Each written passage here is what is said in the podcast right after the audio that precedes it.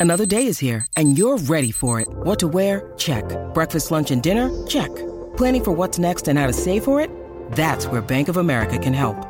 For your financial to-dos, Bank of America has experts ready to help get you closer to your goals. Get started at one of our local financial centers or 24-7 in our mobile banking app. Find a location near you at bankofamerica.com slash talk to us. What would you like the power to do?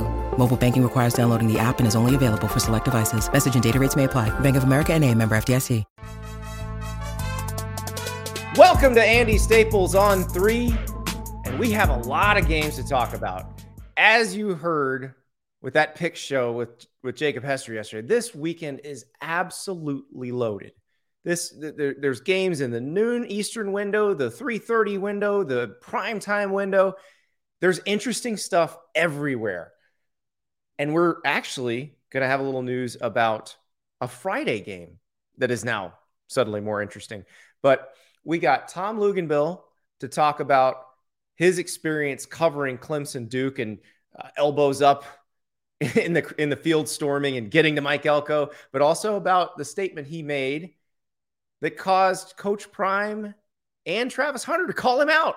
Our guy Lugs was uh was the topic of conversation after the Colorado TCU game. So he explains that statement as well. We also are talking to Husker Online Sean Callahan about the Nebraska side of Nebraska at Colorado because Nebraska in Matt Rhule's debut should have beaten Minnesota, but did not because of some very inopportune turnovers. And now they're trying to get back on track against a team that probably, after watching game one, they realize is quite a bit better than they probably thought it was going to be. So we talk about Nebraska and Colorado. Then we've got Tyler Horka from Blue and Gold talking about Notre Dame as they go to NC State. This is Sam Hartman's fourth start against NC State. The other three, of course, came at Wake Forest. And it's going to be a fun, fun game. The, the games between Wake and NC State with Sam Hartman were a lot of fun.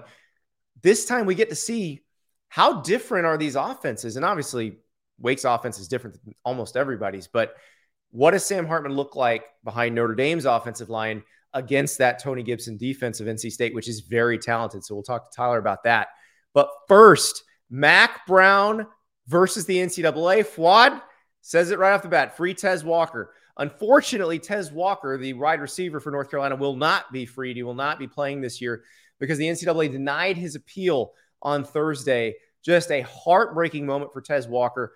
And let's let me explain the case here because it's it's all kinds of of messy, but it's it's a bad look for the NCAA as almost everything is. I got yelled at on Twitter because I said it's a bad look for the coaches that complained and got this rule change as well, but we'll explain that too. First, let's explain Tez Walker's case. So Tez Walker is a wide receiver from Charlotte. He initially was going to play at North Carolina Central. He was enrolled at North Carolina Central. 2020, they canceled their season because of the pandemic. So he transfers to Kent State. He plays at Kent State for two seasons, is very good. But remember, all this talk we've had about Colorado in the last week, what have we said? Oh, Sean Lewis had a great offensive game plan. That's the offensive coordinator at Colorado. Well, he was the head coach at Kent State. When he left on December 5th, most of the Kent State stars went into the portal. Now, Tez Walker didn't immediately go in, he went in four days later. But basically, his coach left, a lot of his teammates were leaving. And so he decided, I'm leaving too. And his thinking was okay, they say they're going to tighten up on, on the second undergraduate transfer, but how could they possibly do that to me? Because the school I went to first canceled its season, did not play football. Totally outside everybody's control. And that seemed like a pretty logical case to make for a waiver, except it was denied the first time. And then Thursday, it was denied on appeal. And that set Mack Brown off. And, and here's what Mack Brown said We're absolutely crushed to learn that Tez Walker's eligibility has been denied for this season and he won't be able to play. I don't know that I've ever been more disappointed in a person, a group of people, or an institution than I am with the NCAA right now it is clear that the NCAA is about process and it couldn't care less about the young people it's supposed to be supporting. Plain and simple, the NCAA has failed Tez and his family, and I've lost all faith in its ability to lead and govern our sport. They've messed so many things up as it relates to college football, and now their failures have nev- negatively impacted the life of one of our own. Just imagine what it is like for Tez to be so excited to come home and have a chance to fulfill his childhood dream of playing for North Carolina in front of all of his family and friends, only to have it taken away despite doing nothing wrong.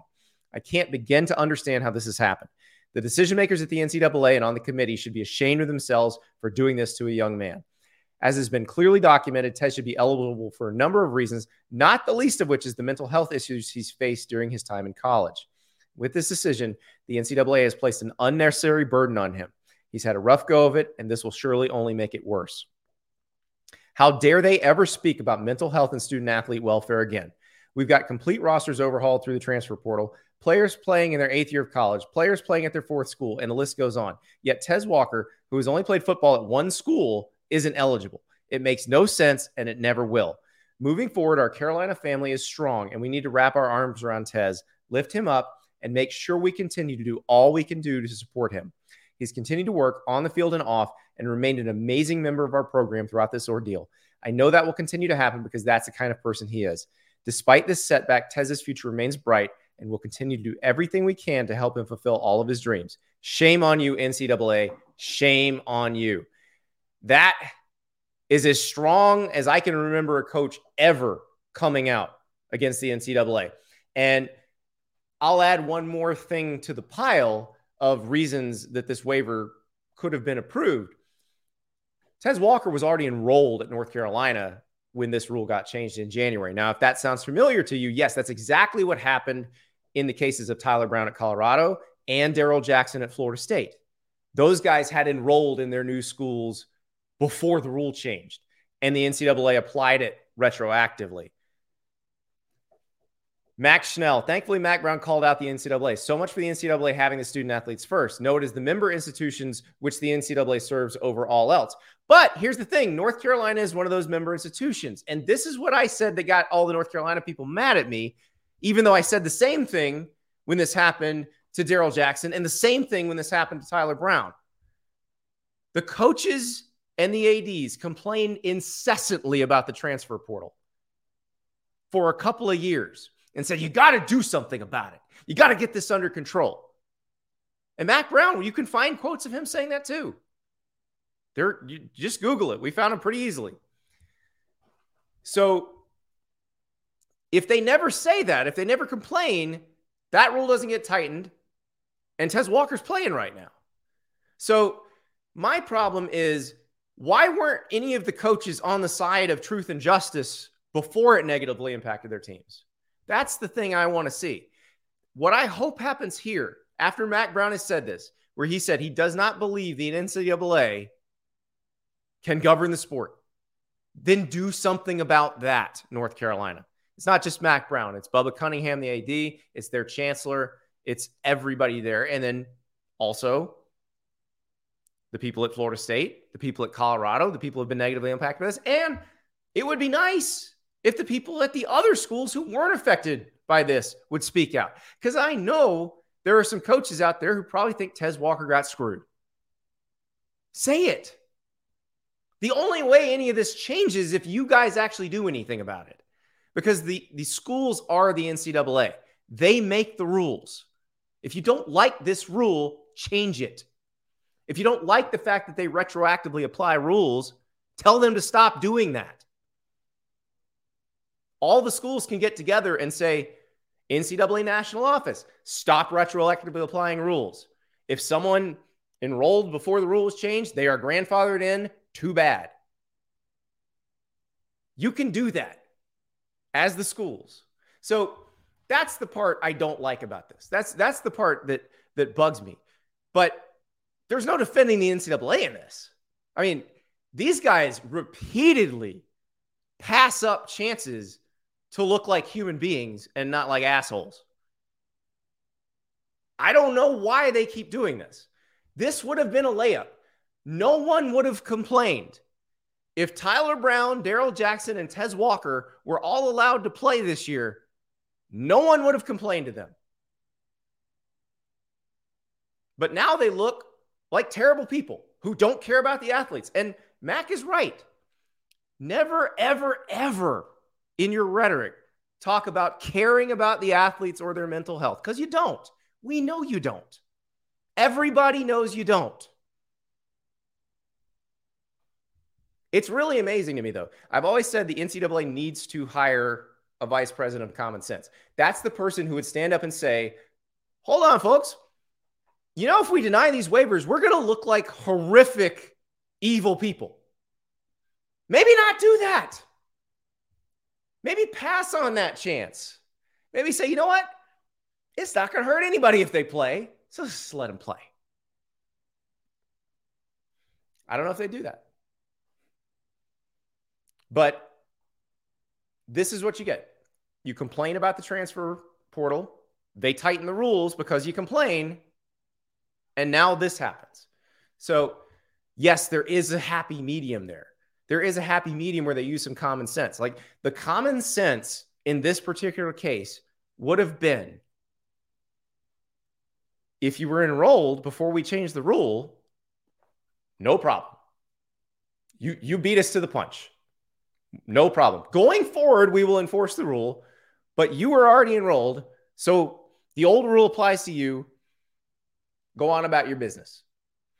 That would have been the easiest way to do it. But they don't ever do anything easy there. They just don't, they don't take the layups when they add them. So it's a terrible situation for Tez Walker. You feel for him. I, I, we played uh, Darrell Jackson his interview after his appeal got denied, and he was I mean, putting a really you know happy face and and and really just being very cool about it. But you could tell he was he was heartbroken. And there's an easier way to do this. But again, don't complain about how the transfer portal is ruining football. And I'm not just talking about Mack Brown, I'm talking about all the coaches. Because eventually that's going to come back and bite you in the butt. So I don't know. It this could have been handled a lot better by everybody, but specifically by the NCAA. Like common sense would have been so easy to just say, these guys enrolled before we change the rule. Let them play. But no, you had to look like terrible people because you always choose to look like terrible people. And I don't think they are terrible people. That's the thing. The people who work at the NCAA office, who, who serve on these, uh, you know, appeals committees, the, the, the people who work at the schools who serve on NCAA committees, they're not terrible people. They're not trying to screw the athletes over and over. They're not thinking, going in there thinking, how am I going to screw an athlete today? But they are so bound by the process that they never, ever think of empathy or common sense. It, it never occurs to them. And that's why everyone hates the NCAA. Now, if Mack is right about, hey, I have no confidence in the governor of sport, wonder if his president feels the same way. If enough presidents feel that way, then maybe somebody else can govern college football. Because again, the schools are the NCAA, and the schools can leave the NCAA anytime they want and form another organization. They they'll still all have to agree on rules, but it's not it's not as complicated as they're making it. It's going to happen. They're going to break football out of the NCAA eventually. But maybe this speeds up the process. Maybe you get enough coaches mad, you get enough ADs mad, enough presidents mad, they finally break off and govern big time football by itself and not try to govern it like they govern a bunch of other sports that bear no resemblance to big time football. We'll see. It's going to happen eventually. The question is whether this sped it up. On to the football field, though. Friday night, got a, a very intriguing game Illinois at Kansas. This is one of those games that a couple years ago would be like, oh, boy, Illinois at Kansas. I don't know if I want to watch that. Oh, I definitely want to watch that now. What Bret Bielema's done at Illinois, what Lance Leipold's done at Kansas, it is a it's a renaissance in both places. And Pete Thamel from ESPN reporting on Thursday that Jalon Daniels, the Kansas quarterback who missed the first game with an injury, is expected to play. Jalon Daniels, of course, a very exciting quarterback to watch. He makes every broadcast more fun.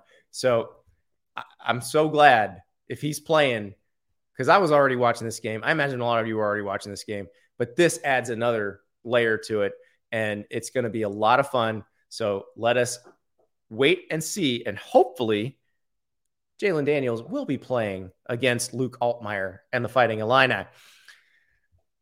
We'll get to Tom Luginbill and his explanation of how to navigate a field storming in a minute. But first, we got to talk about prize picks. Prize picks is the easiest way to play daily fantasy, and it is so exciting. So I, I was looking on the app today as the the entries were pouring in for college football this weekend. Uh, I won my entry last weekend. So I had Michael Penix more than 310 and a half passing yards, and I had Xavier Worthy more than 63 and a half receiving yards. So I got both of those. I, I'm tempted to do a three or a four play instead of just two. And there's so many options right now. Uh, one of the first ones they put in there was Shedeur Sanders.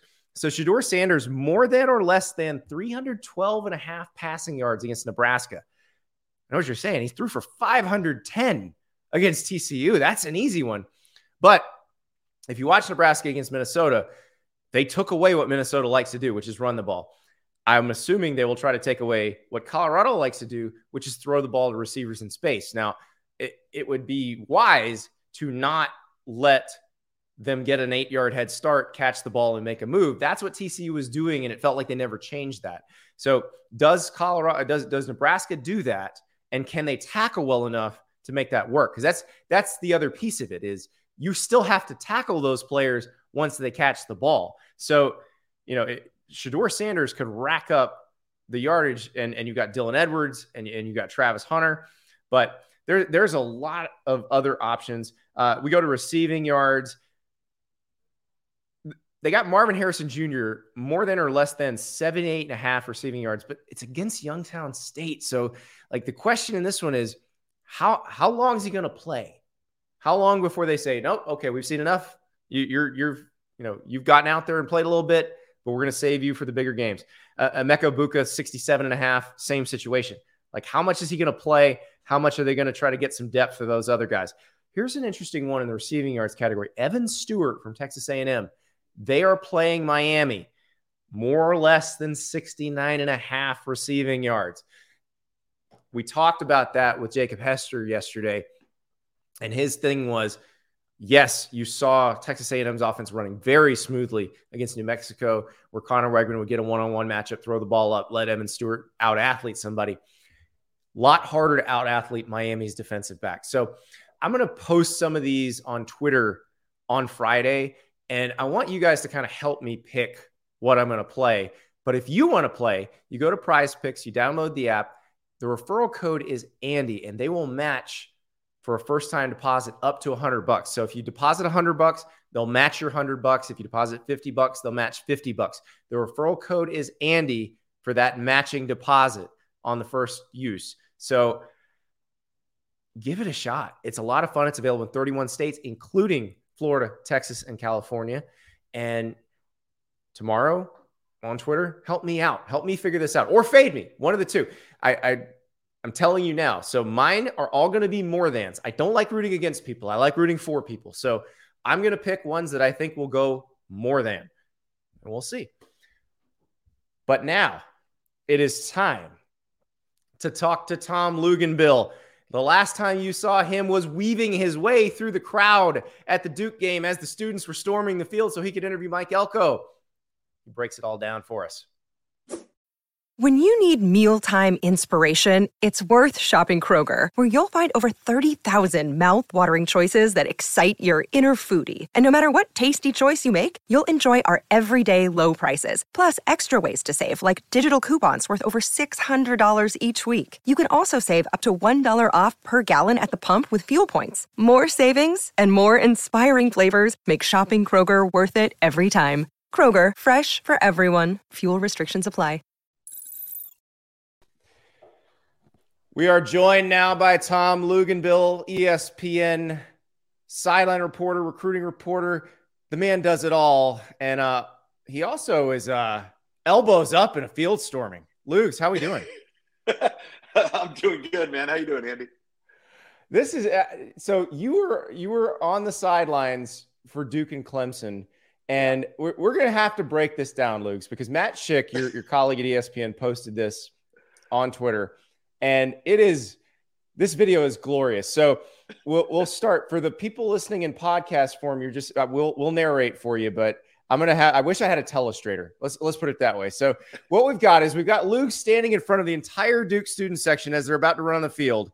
Clock hits zero. Lugs is right now. He has to interview Mike Elko, pushes one dude out of the way. He's got security behind him. Goes to the studio, you know, goes to the, the guys in the booth. He's pushing players. He's oh, he's here. He's at Mike Elko. Somebody's coming. Okay. I missed the get off me. There's a great get off me right before you get to Elko. so, a couple of things on that. We, first of all, we got to start with, with the Duke students, right, Andy? Yeah. When have when have you ever seen a potential field storm, all right, where with two minutes left in the game, they actually let the students on the field and not one of them leaves the sideline. Like it was the most well behaved group. And, and listen, I know nobody there has gotten less than a 1400 on the SAT, right? So, like, but think about that. There were there were 3,000 students, and not one of them tried to get wily and just run out on the field while the game was still going on. It was it was amazing. Like I have such respect for how polite they all were. So yeah, I I, I can vouch for the people who were students at the University of Florida when I was. That never would have happened. No, they would have no. been they would have been gone. They'd have been zip tied, trussed up like pigs before before well, and it wasn't they ever like got there to leave was the a stadium. bunch, it wasn't like there was a bunch of crowd control. By the way, all the people that you see in yellow vests there, Mhm. that's actually Duke's TV, video, and audio operations. They're not crowd control. They're not security.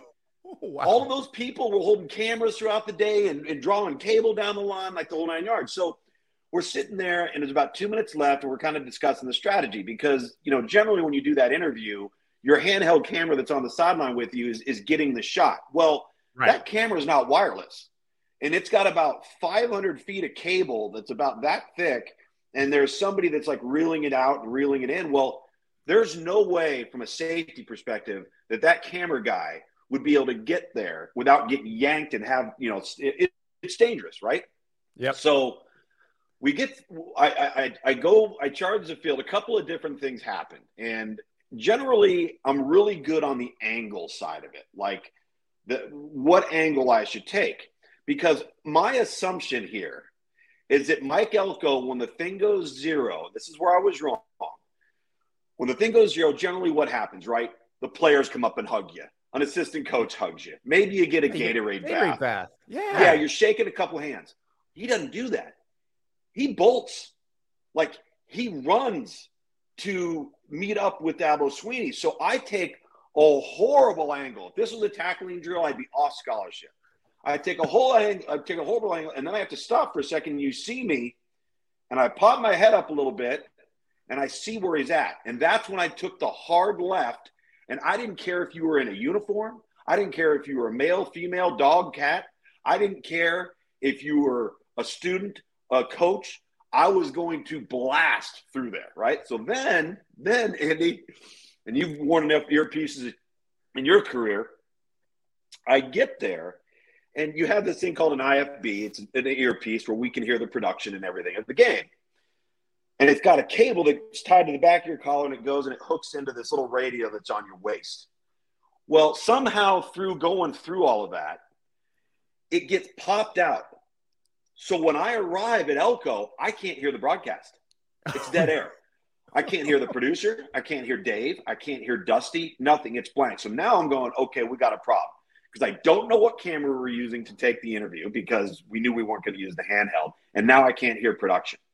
So I'm sitting there and I'm looking down and I look down at my right leg and the cable had popped out here, was still plugged into my waist, and it's dangling like I had a tail. so it's down below my knee. I go down and I reach down and I grab it, pop it back in, and right as I pop it back in, I hear Dave go, Lugs, Lugs, are you there, buddy? Do we have you? Do you got Coach Elko? And off we went. Wow. That is a that is a five star performance from a guy who evaluates recruits for a living. Holy crap! Yeah, that would that would terrify me. because you're you, you know you're hearing the broadcast, hearing the broadcast, and all of a sudden you get where you need to go, and it's nothing. Well, and especially when they're throwing to me, like I have to hear them say down to Tom or Lugs has got Coach Elko. Right. I had none of that. So, and our production did a great job of just showing shots and scenes and the crowd and this and that, knowing that they, you know, we call it stretch in the business. And our producer, I guarantee, is telling Dave, "Hey, Dave, I, I don't have Lugs yet. You got to stretch. You got to stretch. You know, you got to lay out, stretch. Give them time to do this and that." Um, so it was funny. I didn't know it would be what it was when Matt Schick uh, uh, posted it. But the funny part about the whole thing is, I was in cowboy boots. I wasn't in tennis what? shoes. Yeah, I was in black Cayman alligator cowboy boots. Do, are we reconsidering our, our footwear choices? Because like Cole Cubelic, he's a sneakerhead. He's always wearing sneakers on the sideline. Yeah, but I'm like, always wearing boots everywhere I go. I don't own a pair of dress shoes, and so every in the ten years, this is my tenth year on the field as a field analyst. I've worn boots every single game I've ever been on the field, and this time because of all the craziness, I I got back to the hotel room, and my white field paint all over them. Like I got to clean them all up now. Well, it, it, it's a hell of a story to tell. Yeah. Speaking of the story of that game, I thought the most interesting comment I heard during that game was from you, and it was late in the game where you said, "I'm looking out on the field, and it feels like Duke's the more talented team," and yeah. that was, I mean, because you could say, "Oh, you know, Clemson has better athletes; they had a weird game," yeah. but you were down there, and in terms of speed and size what did it look like? Dude, there wasn't a discrepancy, Andy. That's what was so weird about it. Like, um, I'm watching, and the biggest glaring thing, and Dusty felt like he could see it from up top, and I definitely mm-hmm. saw it on the field, was Clemson doesn't have any team speed at the offensive skill positions. Those kids couldn't separate from Duke's defenders. And did Cade Klubnik have a great day? No, but lots of times there was nowhere to go with the ball. And when a guy was targeted, he was covered for the most part. And yeah, that was that was really it, that stood out. Like you could you could see that thing. And you know the game, you know Clemson. I don't know. I would agree with Dabo's post game comments. I don't know when the last time I've seen a Clemson team play like that. I mean, it was it was pretty wild. I mean, they went they went three straight drives in the third quarter where they went to the one yard line, the four yard line, and the seven yard line and came away with no points. Yeah, they, they really never all, punted and never scored. It never scored in the second half. Yeah, I mean it's just wild, weird stuff. And outside that awesome run by Riley Leonard, um, that's the only play they made in the third third quarter. You know the old adage, you know most games are lost, not won. Mm-hmm. And I don't want to take anything away from Duke because the bottom line is Duke made fewer errors than Clemson did. I mean that's that, that's how well, and, Duke and, won and the Duke, game. And Duke straight up kicked their butts in the fourth quarter, big time, big time. And I'll tell you, Mike Elko's got that thing going.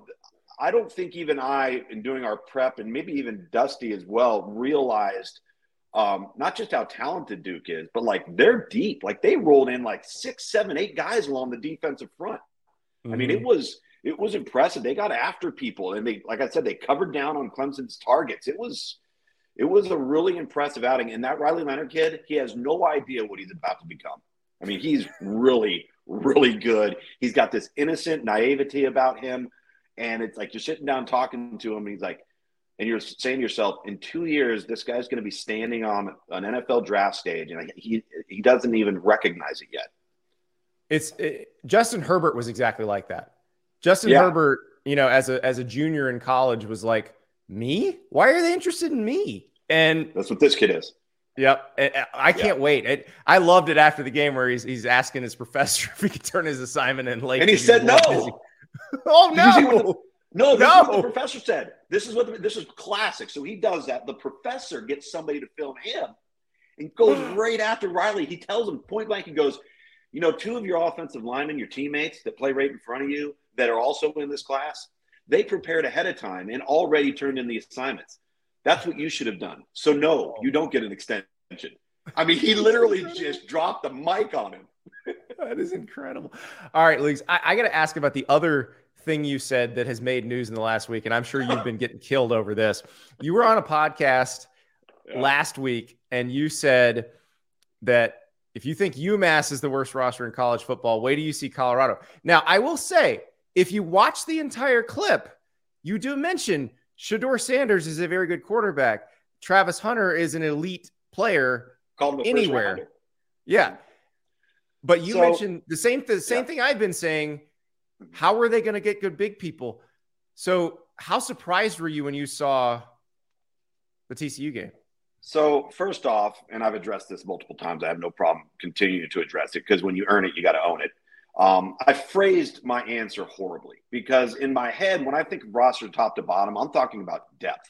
And what yeah. I should have said, what I should have said, and I believe this still now, that they may have the worst depth in college football. Now I'm comparing them to Power Five people, not UMass or Group of Five. Right, the UMass thing was like, taken out of context because the guy I was co-hosting with had mentioned them 30 minutes before on the podcast about the Mexico State and UMass game and blah blah blah. And last year UMass had the worst roster, so I wasn't comparing them to UMass.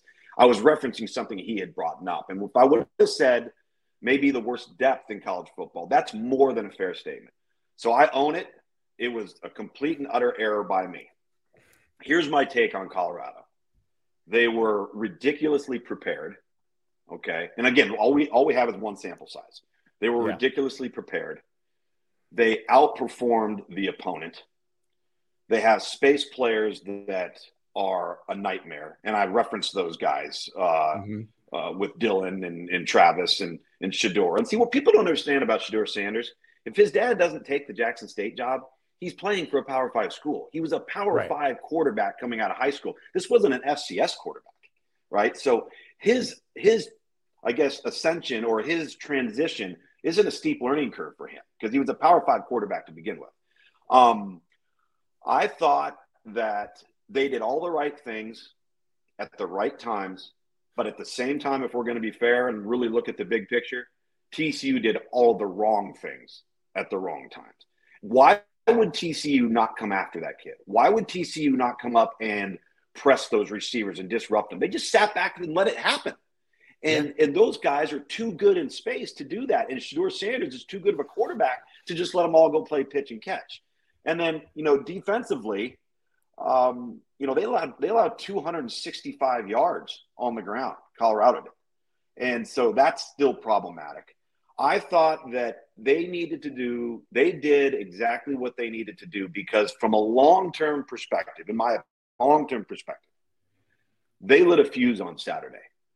They lit a fuse that is going to travel all across this country in high school recruiting. They lit a, lit a fuse that is going to travel all over this country in name, image, and likeness. They lit a fuse that's going to travel all over this country in the transfer portal. And the long term benefits, I don't really care what happens the rest of the season with Colorado.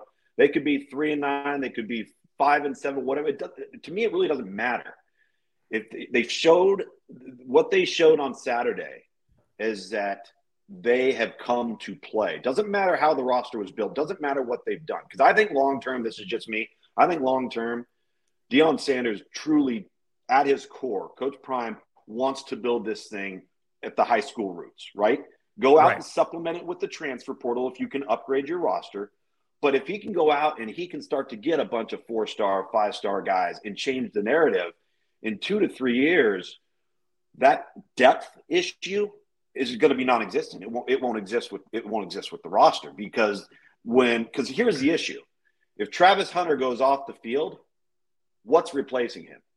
Or right. if Dylan Edwards goes off the field, what's the drop off between that guy and this guy? And I think in two to three years, maybe in a year, the drop off's here. But that's not. I don't know if that's what it is right now. And we'll see as the schedule gets tougher, the opponents get tougher. Um, I don't. I don't know how good TCU really is. I thought they would play a lot better. I thought they would be better. They, they weren't. Colorado played better. They outplayed TCU, and they deserve a ton of credit for it. Their kids deserve a ton of credit. Now, now you've got a, a team like Nebraska with Matt Rhule last Saturday had to have been going, "Oh, you got to be kidding me! You got to be kidding me!" Right? Um, I'll say this: Nebraska is better than TCU on defense, so I think it's going to be interesting to see uh, uh, how Nebraska handles the road contest and how Colorado handles the success. Yeah, I, I, think Colorado's defense has a little easier task this week than uh than it had last yes. week against TCU. So that's yeah. that's the other piece of it. Nebraska's got to get yeah. all the turnovers cleaned up, and uh, you've got Ole Miss and Tulane, and I think that's yeah. a really interesting game because I was surprised that Tulane made it look so easy against South Alabama because South Alabama is a good team. Yeah. And Tulane's got no Tyjae Spears, uh, Chris Hampton, who was their defensive play caller last year. He's at Oregon now. Like they they were adjusting to a lot, and it didn't look like they've lost anything. Yeah, they lost two linebackers to the NFL, right? How about this? Replaced all three coordinators in one coaching cycle. Their defensive coordinator, their offensive coordinator, special teams coordinator, all brand new. Yeah. Um, I think Michael Pratt had one incompletion, and I, and it was a drop over the middle. I think, if I recall yeah. the tape from the game. So he goes out, plays lights out. Um, I think they're a little bit more of a running back by committee team. Uh, they're just he hasn't just built a good team there. Like last year wasn't a fluke, and they they have longevity. I think that they've built depth. They do all the little things right. Like every single thing Clemson did on Monday night, you will never see that from Tulane. That's just not in their makeup, right? And so I think they've got good players. They've developed good players. And um, and I think Ole Miss has improved too. I mean, look at the quarterback play. One guy was I think 14 to 15. The other guy was 18 to 23.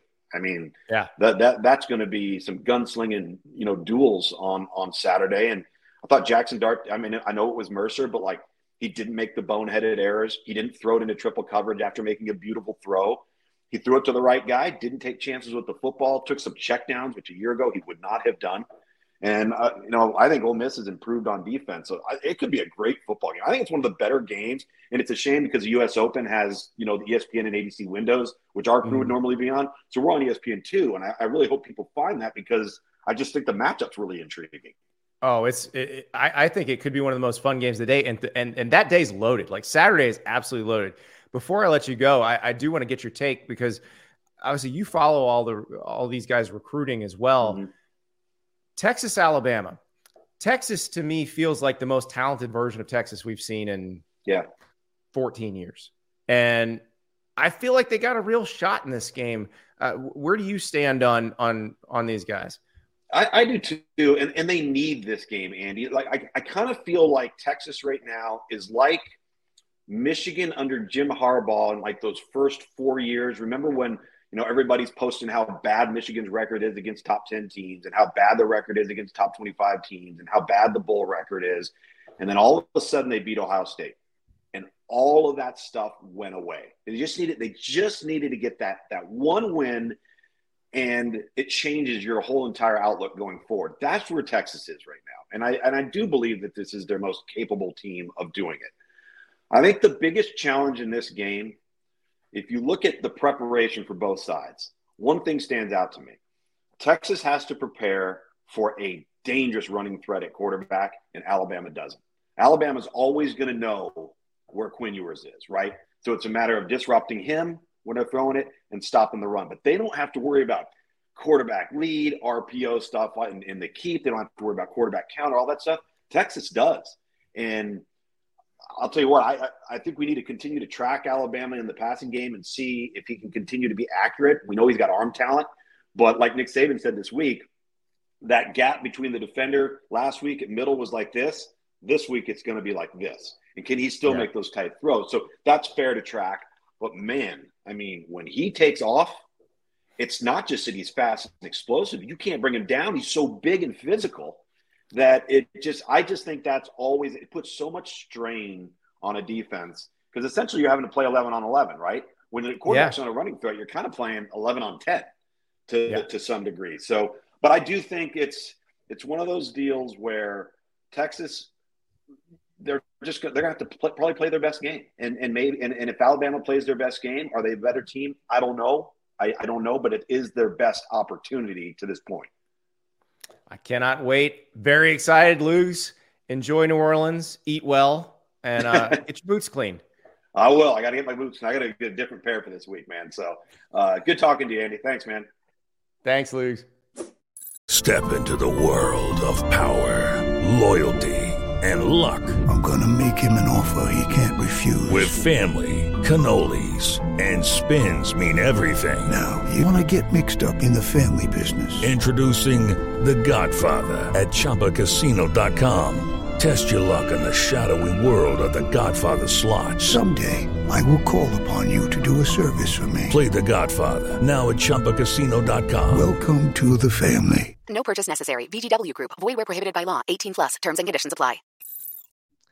That is Tom Luginbill, and he he ate the crow on the Colorado statement. And and look, I think what he meant, and and he you know explained himself, wasn't that different from what I've been saying about how do they get linemen out of the portal that that allow them to have competitive depth. And I think if you watch the the TCU game, it was a scheme thing. They, they did a good job of getting the ball out of Shedeur Sanders' hand fast, getting it to playmakers in space where if there was going to be a deficiency on the offensive line, it's not going to show up because there's just not time.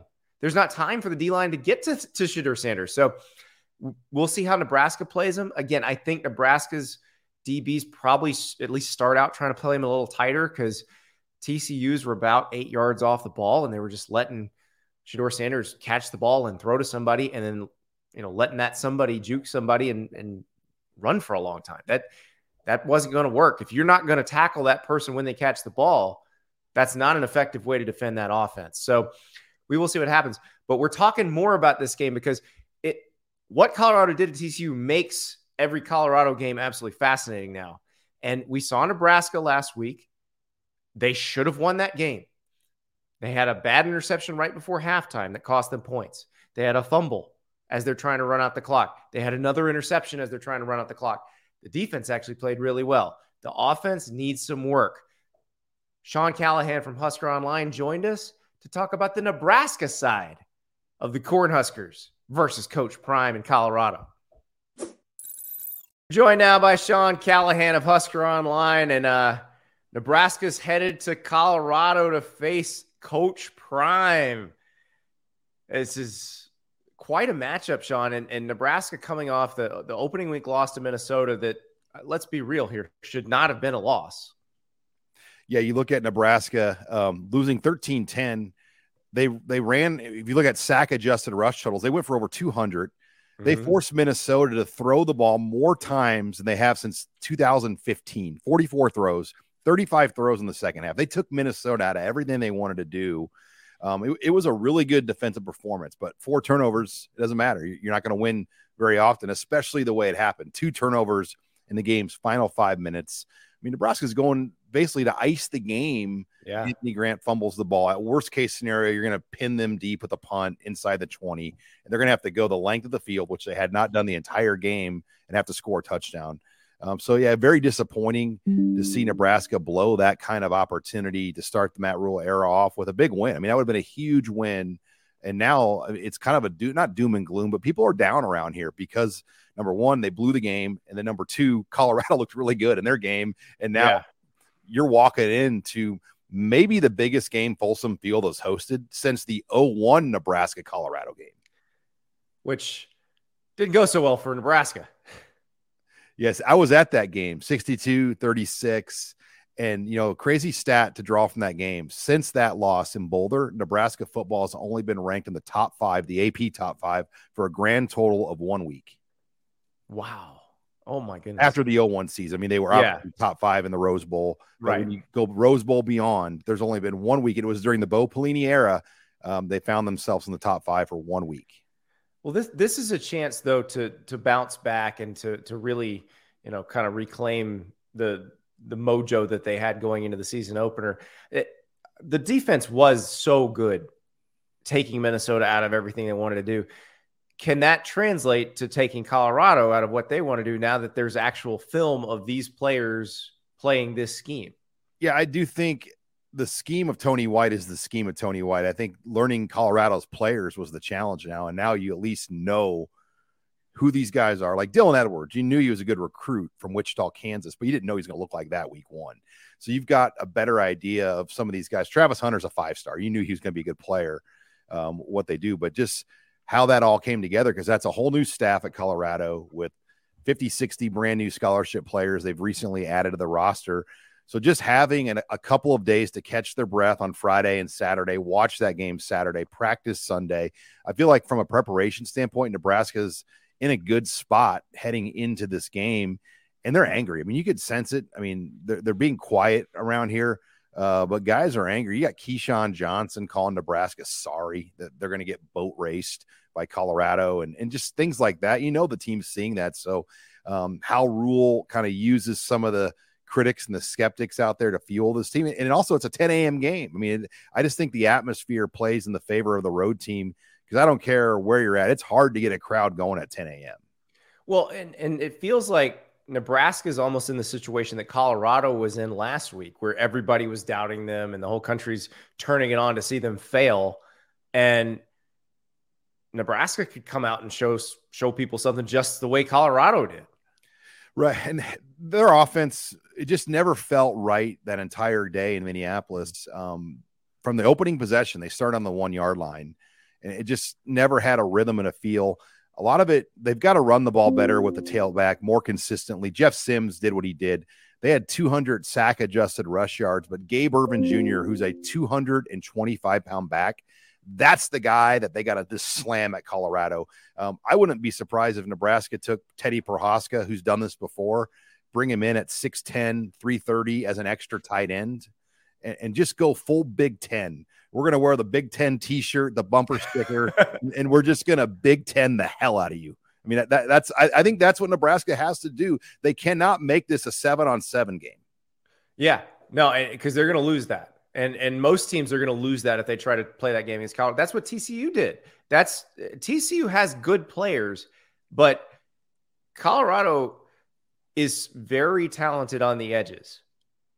Now that we've seen Dylan Edwards, we know what he is. We, we know what Travis Hunter is on the edges, and and they're they, they've got that speed. But you're right. The way to attack Colorado, I would think, is on the line of scrimmage because that's the hardest place to find good players in the transfer portal. That's the hardest thing for them to do. And Nebraska has a veteran O line. And PJ Fleck made this comment, he, you know, because he played the Tony White 335 personnel in the Pinstripe Bowl. And White was already at Nebraska. He goes, I'll say this much. He goes, Syracuse didn't have the type of D lineman White has now at Nebraska. I mean, they have a very good nose, Nash Hutmacher, um, who's the strongest guy on this team. I thought I thought he put the game away with that sack. I thought it was over after that. Uh, then you look at Ty Robinson, who's going to be out for the first half. That's big. Uh, but they play a lot of guys too, and, and that's going to be important in this kind of game. If Colorado runs the tempo they run, um, you know, Nebraska played 17 players over 10 snaps, 22 total defenders in that game. Uh, we saw them sub way more than we've seen in the past. Um, 18 different players saw action on the opening defensive series alone. Wow.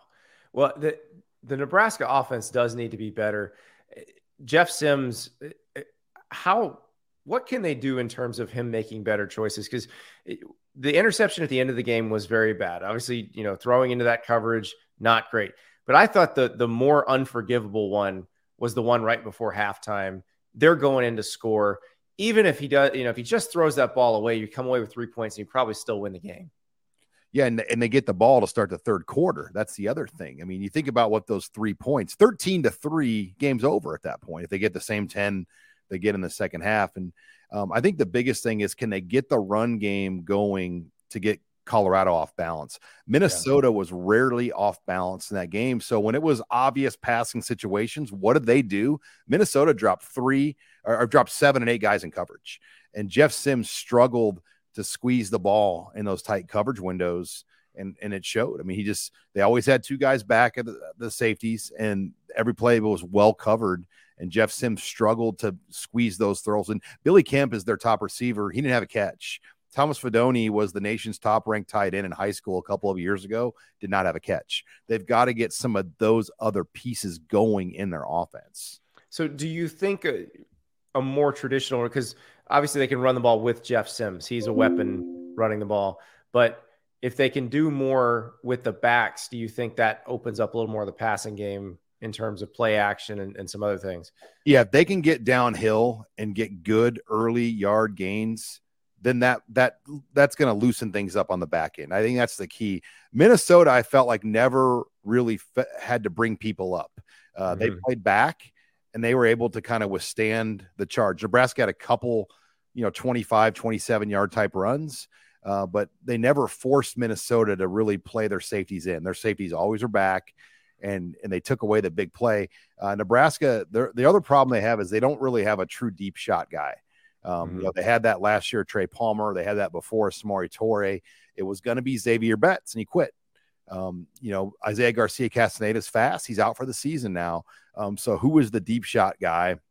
Tommy Hill, a corner, is now doing some receiver for Nebraska. He played some snaps last week. Jalen Lloyd, a true freshman, he ran 10 4 in the 100. Malachi Coleman runs 10 4 in the 100. Electronic guys.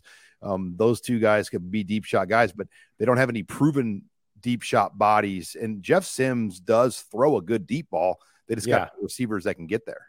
Yeah, I was gonna say you, you got to have somebody out there to catch it, and you know it- it's interesting with this situation because it was a similar loss to what Nebraska fans are used to. It is a new thing to Matt Rhule. You know, how did he handle that that first loss, and and how does he bounce back? Yeah, I, I mean, I think he understood what he was walking into, but then when you live it, it's different. I mean, the, the microscope here and the freak out meter is different in Nebraska. Like, Right. I mean, it people here are down. Like it, like just the fear of another losing season has hit people here. They're like, they just want to go to a bowl game, Andy. That's, I mean, just get to a bowl game. I mean, come on, like, like 90 some thousand people go to a freaking volleyball game here and they go to a football game every week and they can't get to a bowl game. It, it really, really irks at Nebraska fans right now. And the fear of that type of season again, I think 0 and 2, because the way Colorado played, I mean, that that's the feeling around this place right now. Like, man, if we're 0 and 2, that means we got to win six out of 10 to go to a bowl. Well, and the other thing is, they're probably sitting there going into the season, going, "Well, at least it'll be one and one after the first two." Thinking maybe it's a loss at Minnesota and a win win at Colorado. Right. The Colorado thing's no guarantee, and then the Minnesota thing should have been a win, and it just you know ripped out from under them. So I can't imagine the the frustration level. They, yeah, a, a win here would actually, I mean, really change the tone. I would imagine. No doubt, because that Colorado TCU game going in, I think we all thought TCU was going to win handily. I mean, they were how many times does a 24 point dog win, um, you know, lo- win straight up? Not I mean, often. just doesn't happen very often. And, um, you know, I think everyone's like, oh, TCU is going to win this game like 48 to 14 or something. And, you know, Nebraska is going to kind of comfortably roll in the boulder and, and, and be ready to go. And just the way this thing went from zero to 60 so quickly, um, that's what's made this unique. And it's the opening game of the Deion Sanders era at Colorado. And um, there's going to be a lot of Nebraska fans there, though. Don't undersell that angle. We saw that in 2019, where over 60% of the stadium was Nebraska fans. Now they've tried to keep Nebraska fans out, but Andy, Nebraska fans still will come. I was going to say Nebraska fans are great at finding tickets in, in an away game, but it is uh, it is the most expensive ticket in Boulder in a long time. The cheapest get-in ticket is now more expensive than an entire season of Colorado football was in 2022. So they're pumped. Everybody's pumped for this, Sean. I I- it, it I keep going back to to the Nebraska. Like you mentioned, Keyshawn Johnson talking about Nebraska. Like people who don't even watch college football will be talking about Nebraska this week because they're playing Deion. So this is this is the the chance if they really want to shine on a big national stage. This is their chance. Right. And and you don't get these opportunities. And there could be over 10 million people watching this game. Oh yeah, We saw the number last week, it was over in the sevens. Well, this week's gonna be higher. Yeah. So just you don't get those kind of opportunities. I mean, the last time this many people watched a Nebraska football game was either the 09 Big 12 title game with Suh, which you were there at that game with me. Oh yeah, uh, Yep. and almost 13 million watched that game. Um, you know, and then the the 2010 game was like 9 million when they played Oklahoma. So, you know, they haven't had this many eyeballs on a Nebraska game in a long time. it's a big one. They need it bad, but then you got Coach Prime on the other side. It is it is it is, it is unbelievable that we're getting this at 10 a.m. local time on week two. Hey, they used to play Black Friday for Yep. at least two of the times I went to Boulder, 07 and 09. Those, those were, and maybe even 05. Um, they played at least two or three 10 a.m. games out there back in the day because Texas didn't want to play at 11 a.m. in Austin against Baylor or whoever they were playing. Yeah. So the Nebraska Colorado game got shelved to 10 a.m., which it was always great because you could fly home. Mhm. Like Bill Callahan played that game, got fired, and by 6 a.m. on Saturday morning, he was fired. I mean, in, in, in the media, the media flew home that night. So it is, I mean, it's, yeah, it's crazy that this is a 10 a.m. kick, but I think it's an advantage for the road team. I, I can't wait. We're all going to be watching, and uh, you're right. More eyeballs on Nebraska football than uh, than any time since Ndamukong Suh was tossing Colt McCoy like a rag doll. Wow. Sean Callahan, thank you so much. Thanks, Andy. That is an amazing stat. Just incredible. Think about because Nebraska is a big brand. They're in the Big Ten. They're playing Ohio State regularly. They're playing Michigan, but it, it's just that's the Coach Prime effect. That is seven million people watched that Colorado TCU game, and I imagine in that same time slot you're going to get a huge bump in viewership. And and it's you know it's not all traditional college football fans that it's bringing in a lot of the casual folks. So big stage, big stage for Colorado again, and a big stage for Nebraska. Another big stage will be in Raleigh on Saturday. Notre Dame comes to visit NC State. This one's going to be a fun one. Sam Hartman against a really good North Carolina State defense. Tyler Horka of Blue and Gold joined us to break that matchup down. We welcome Tyler Horka of blueandgold.com talking Notre Dame, the Fighting Irish headed to NC State. And for one particular member of Notre Dame's team, this is a very, very familiar foe. Tyler, what does Sam Hartman say about his experience with NC State? He started against him three times already. Yeah, I wish Notre Dame would have given him to us uh, during midweek media, but maybe that was strategic on Notre Dame's part not to do that. But Sam Hartman did, after the Tennessee State game on Saturday, kind of say, Hey, I've been there before. I've played against this team. Uh, they're not going to like us. They didn't like me when I was at Wake Forest. And now, obviously, with a little bit of a more recognizable logo attached to my name, they're not going to like me this time either. So I know that NC State got Sam Hartman twice in those three games that they played. So NC State has a two and one record against Sam Hartman. Sam Hartman a one and two record against those guys. But it, something tells me that if they were to get Sam Hartman again, this one would be a little sweeter, even though it's not a conference game or anything like that. If NC State were to knock off Notre Dame with Sam Hartman as the quarterback, that'd be a big, big deal in Raleigh. I was going to say, because it adds an extra layer. Because, yeah, Sam and Wake Forest in general, well, Wake Forest in general has been a problem for them over the last mm-hmm. five years or so or even when they've won, it's been close and tight. So yeah, this is a it, it, it does just add an extra little bit of spice to it. Um, but I, I know Sam after the Tennessee State game said, "Hey, very different offenses between Wake Forest and Notre Dame. Uh, how do you think Notre Dame's particular offense with Sam Hartman running it matches up against this NC State defense?" Yeah, it's kind of strength on strength, isn't it? Because NC yeah. State loves to stop the run. Last year, NC State was the number 11 team in the country at stopping the run. And then obviously things are a little different with for Notre Dame now that they have Sam Hartman. They feel like they can throw it around a little bit more. But I think as much as the Notre Dame coaches don't want to go back and look at why did Wake Forest struggle last year in a 30 to 21 loss against NC State, it's because they only had 17 rushing yards as much as that's the the case, Notre Dame's going to come into this game and say, we're not going to approach this like we can't run on NC State. We're going to try Audric Estime.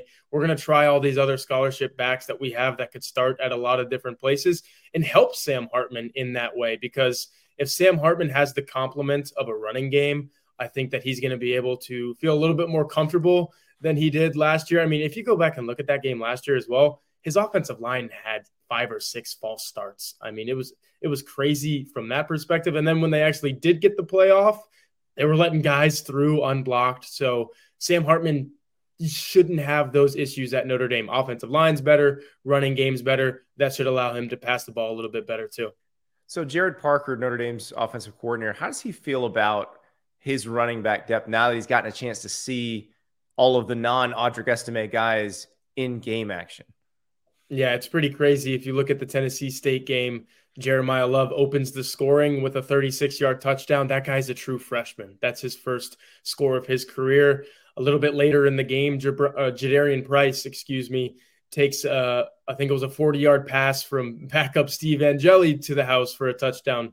Gi'Bran Payne, who's really Audric Estime's number two, uh, based on what we've seen in the first two weeks. He takes a 42 yard pass to the house. So a lot of that was Tennessee State's defense, obviously. But I mean, this is time and time again. You get different guys showing up, scoring touchdowns. Notre Dame had four different running backs score a touchdown in that game against Tennessee State. I don't care who you're playing.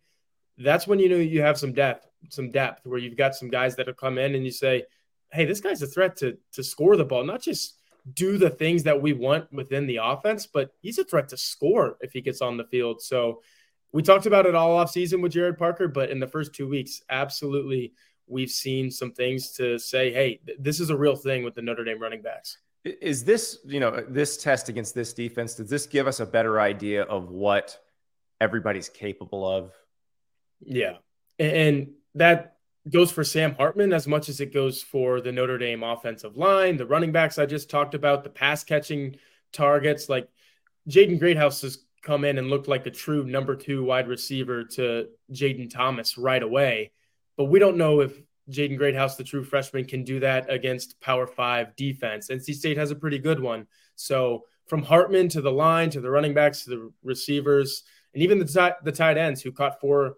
Uh, Mitchell Evans caught three passes in a row, and then the drive at the end of the Tennessee State game was finished off by a tight end touchdown from sophomore Holden Staes. So you've got all these parts like working for the Notre Dame offense, but how much of that was Navy? How much of that was Tennessee State? We're going to find out Saturday against NC State in more weird reunion news because of the transfer portal. So Notre Dame has played a Brennan Armstrong quarterback team coordinated by Robert Anae before. Virginia in, in 2021, Marcus Freeman was in his first year as Notre Dame's defensive coordinator. So he, he matched up against that group. And that was a pretty good Virginia offense. And it had maybe its worst day against Notre Dame. Well, if you remember, Brennan Armstrong didn't play in that game. Oh, so that's that, right. That's right. That was a big deal. Um, but that that goes with the conversation that Anae and Brennan Armstrong are these two like inseparable pieces. I, I wrote at blueandgold.com. It's like peanut butter and jelly or uh, Sunday and NFL football. It's like Robert Anae and Brennan Armstrong. These guys are just good together. Yeah. And, and like you were saying, Andy, they were so good in 2021 and then boom, you get one game where they couldn't play together, and Notre Dame made that offense look like one of the worst offenses in the FBS. So th- this is going to be a tough test. Notre, let's put it this way: Notre Dame lucked out that Brennan Armstrong couldn't play that day because if Brennan Armstrong did, it wouldn't have been a I don't know what the final score was, but I think it was like 28. It was, it was 28 to 3. Yeah, I mean that was a really good Virginia offense. They had Jelani Woods. They they had they had a lot of weapons. And and as you mentioned, Robert Anae goes to Syracuse and yeah. Brennan stays at Virginia. And apart, they didn't look very, very good, but mm. back together now in Raleigh. So it, it is. It's crazy how the transfer portal works because it, it feels like we get the, all these weird storylines every week. Well, here's another one. Uh, I mean, this is further down the road, but a lot was made of the JT Daniels playing Texas thing mm-hmm. for the third time with three yeah. different teams. How about Jack Plummer playing Notre Dame for the third time with three different teams? That's right. Yeah, he played him with uh, Purdue, and then Cal last year, and, and then this year, um, not we'll playing Louisville. Louisville, exactly, yeah. And and Phil Jurkovec, how about that one with Boston College, former Notre Dame quarterback? It's to your point. I mean, the storylines are endless. It's it, it is it is amazing. So it, it, optimism very high, obviously in South Bend. How how much of it is tempered by what they've played so far, Navy and, and Tennessee State. Because it feels like if they can go to Raleigh, which is a notoriously tough place to play, mm-hmm. we all remember our, our guy after the Florida State game, the the 300 pound dude climbing a pole with his his shirt, yeah. you know, yeah. waving in the air. Like mm-hmm. if they can go there and play well, win, how how high does optimism go in South Bend? Yeah, it's already really high, even with the opponents being what they were. Marcus Freeman had a really good quote about that. He said, okay, it's Navy, it's Tennessee State. And I don't want to take anything away from those teams because they, they all practice as hard as anybody else does. But the way that we looked against those teams has to have you feeling pretty good. I mean, 42 to 3 is in, in week zero in Dublin with all the weirdness of that atmosphere. That's pretty good. Uh, 56 to 3 doesn't get a whole lot better than that. Notre Dame is nine for nine in the first half scoring touchdowns. When Sam Hartman's been on the field 12 times, Notre Dame scored 11 touchdowns. Those numbers are going to come down against an NC State team. Like you, will probably see Notre Dame punt in the first half of a game for the first time all season, but that's still not that bad. It's, say if you punt like two times and you score three touchdowns and you have 21 points at NC State at halftime, that's where the optimism starts coming in like you said, Andy, because you're like, oh, we're doing this on the road against a good NC State defense. Mm-hmm. Bring on Ohio State, right? At that point, USC and those teams. So for Gerad Parker, how big a game is this? Because eh, we know everything that happened with the offensive coordinator search in the in the offseason. Andy Ludwig got the doggy and pony show on campus. They're showing him at basketball games. He's back at Utah, winning you know winning games with the backup quarterback and backup offensive lineman already. Uh, But Gerad Parker's looked very good so far. This is his first real test. Yeah, you don't want it to be one of those situations where you think you know what you have, and then all of a sudden you play an actual team and it's not anything like that. I'll bring up an example when I was covering Mississippi State a few years ago. Mike Leach's first year there, KJ Costello, the quarterback, 600 yards against LSU. play LSU, the defending national champion. And I know LSU ended up not being that good that year, but you thought, holy cow, Mississippi State has the air raid rolling in Starkville. This is a thing. And then they lost to Arkansas the next week and went three and seven that season. So I'm not saying it's going to be that much of a, like a dip for Gerad Parker and Notre Dame, but this is a test to see like, hey, this is what we think we have. We're about to find out what we actually have. And if if they do pull it off, yeah, get ready for the hype train to be out of yeah. control as you hurtle toward the, the Ohio State game. Tyler, thank you so much. Yes, sir. That's Tyler Horka. Man, loaded, loaded Saturday. Think about that the noon Eastern window. You got that Colorado Nebraska game. You have that Notre Dame NC State game. Then you you get to the mid afternoon. You're rolling into to Miami and Texas A&M. You got Texas Alabama at night. You got Tulane Ole Miss, which is going to be a fun game. Uh, it's just it, it is going to be a very very fun Saturday. Extra point, we're talking helmet logos. So if you're watching the Louisville Murray State game on Thursday night, and, and, and you probably aren't, but if you were watching it, uh, you'd be watching Louisville up 28 nothing on Murray State, about to go into halftime, unless Murray State pick sixes this Hail Mary, but that didn't happen. Uh, but if you notice Louisville's helmet logo and the logo on the 50 yard line, it is the Cardinal stiff arming. This is a beautiful logo. This is a beautiful logo. I am a sucker for an anthrop- anthropomorphized animal stiff arming something. Like Iowa has one of these logos too. There's a Herky Hawkeye who, who does this. I want to see the Iowa logo on an Iowa helmet. I know you're you're not you're not taking the Tiger Hawk off the helmet, but just once, maybe just do it. But I want to see this all over the place. I want to see Techno Beaver at Oregon State stiff arming somebody. I want to see Goldie at Minnesota stiff arming somebody. I want to see Albert the alligator with one of his stubby little arms stiff arming as a helmet logo. If you have an animal mascot, make a cartoon of him stiff arming something and put it on your helmet. It's going to be glorious. Just watch Louisville tonight.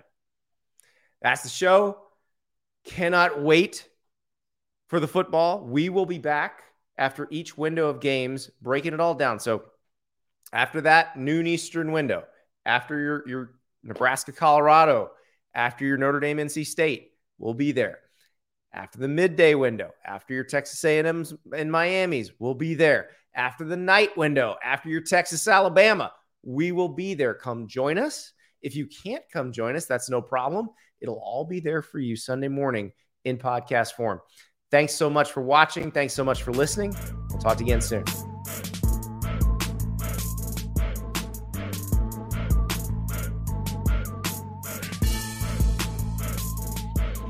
Step into the world of power, loyalty, and luck. I'm going to make him an offer he can't refuse. With family, cannolis, and spins mean everything. Now, you want to get mixed up in the family business. Introducing The Godfather at Chumbacasino.com. Test your luck in the shadowy world of The Godfather slot. Someday, I will call upon you to do a service for me. Play The Godfather now at Chumbacasino.com. Welcome to the family. No purchase necessary. VGW Group. Void where prohibited by law. 18 plus. Terms and conditions apply.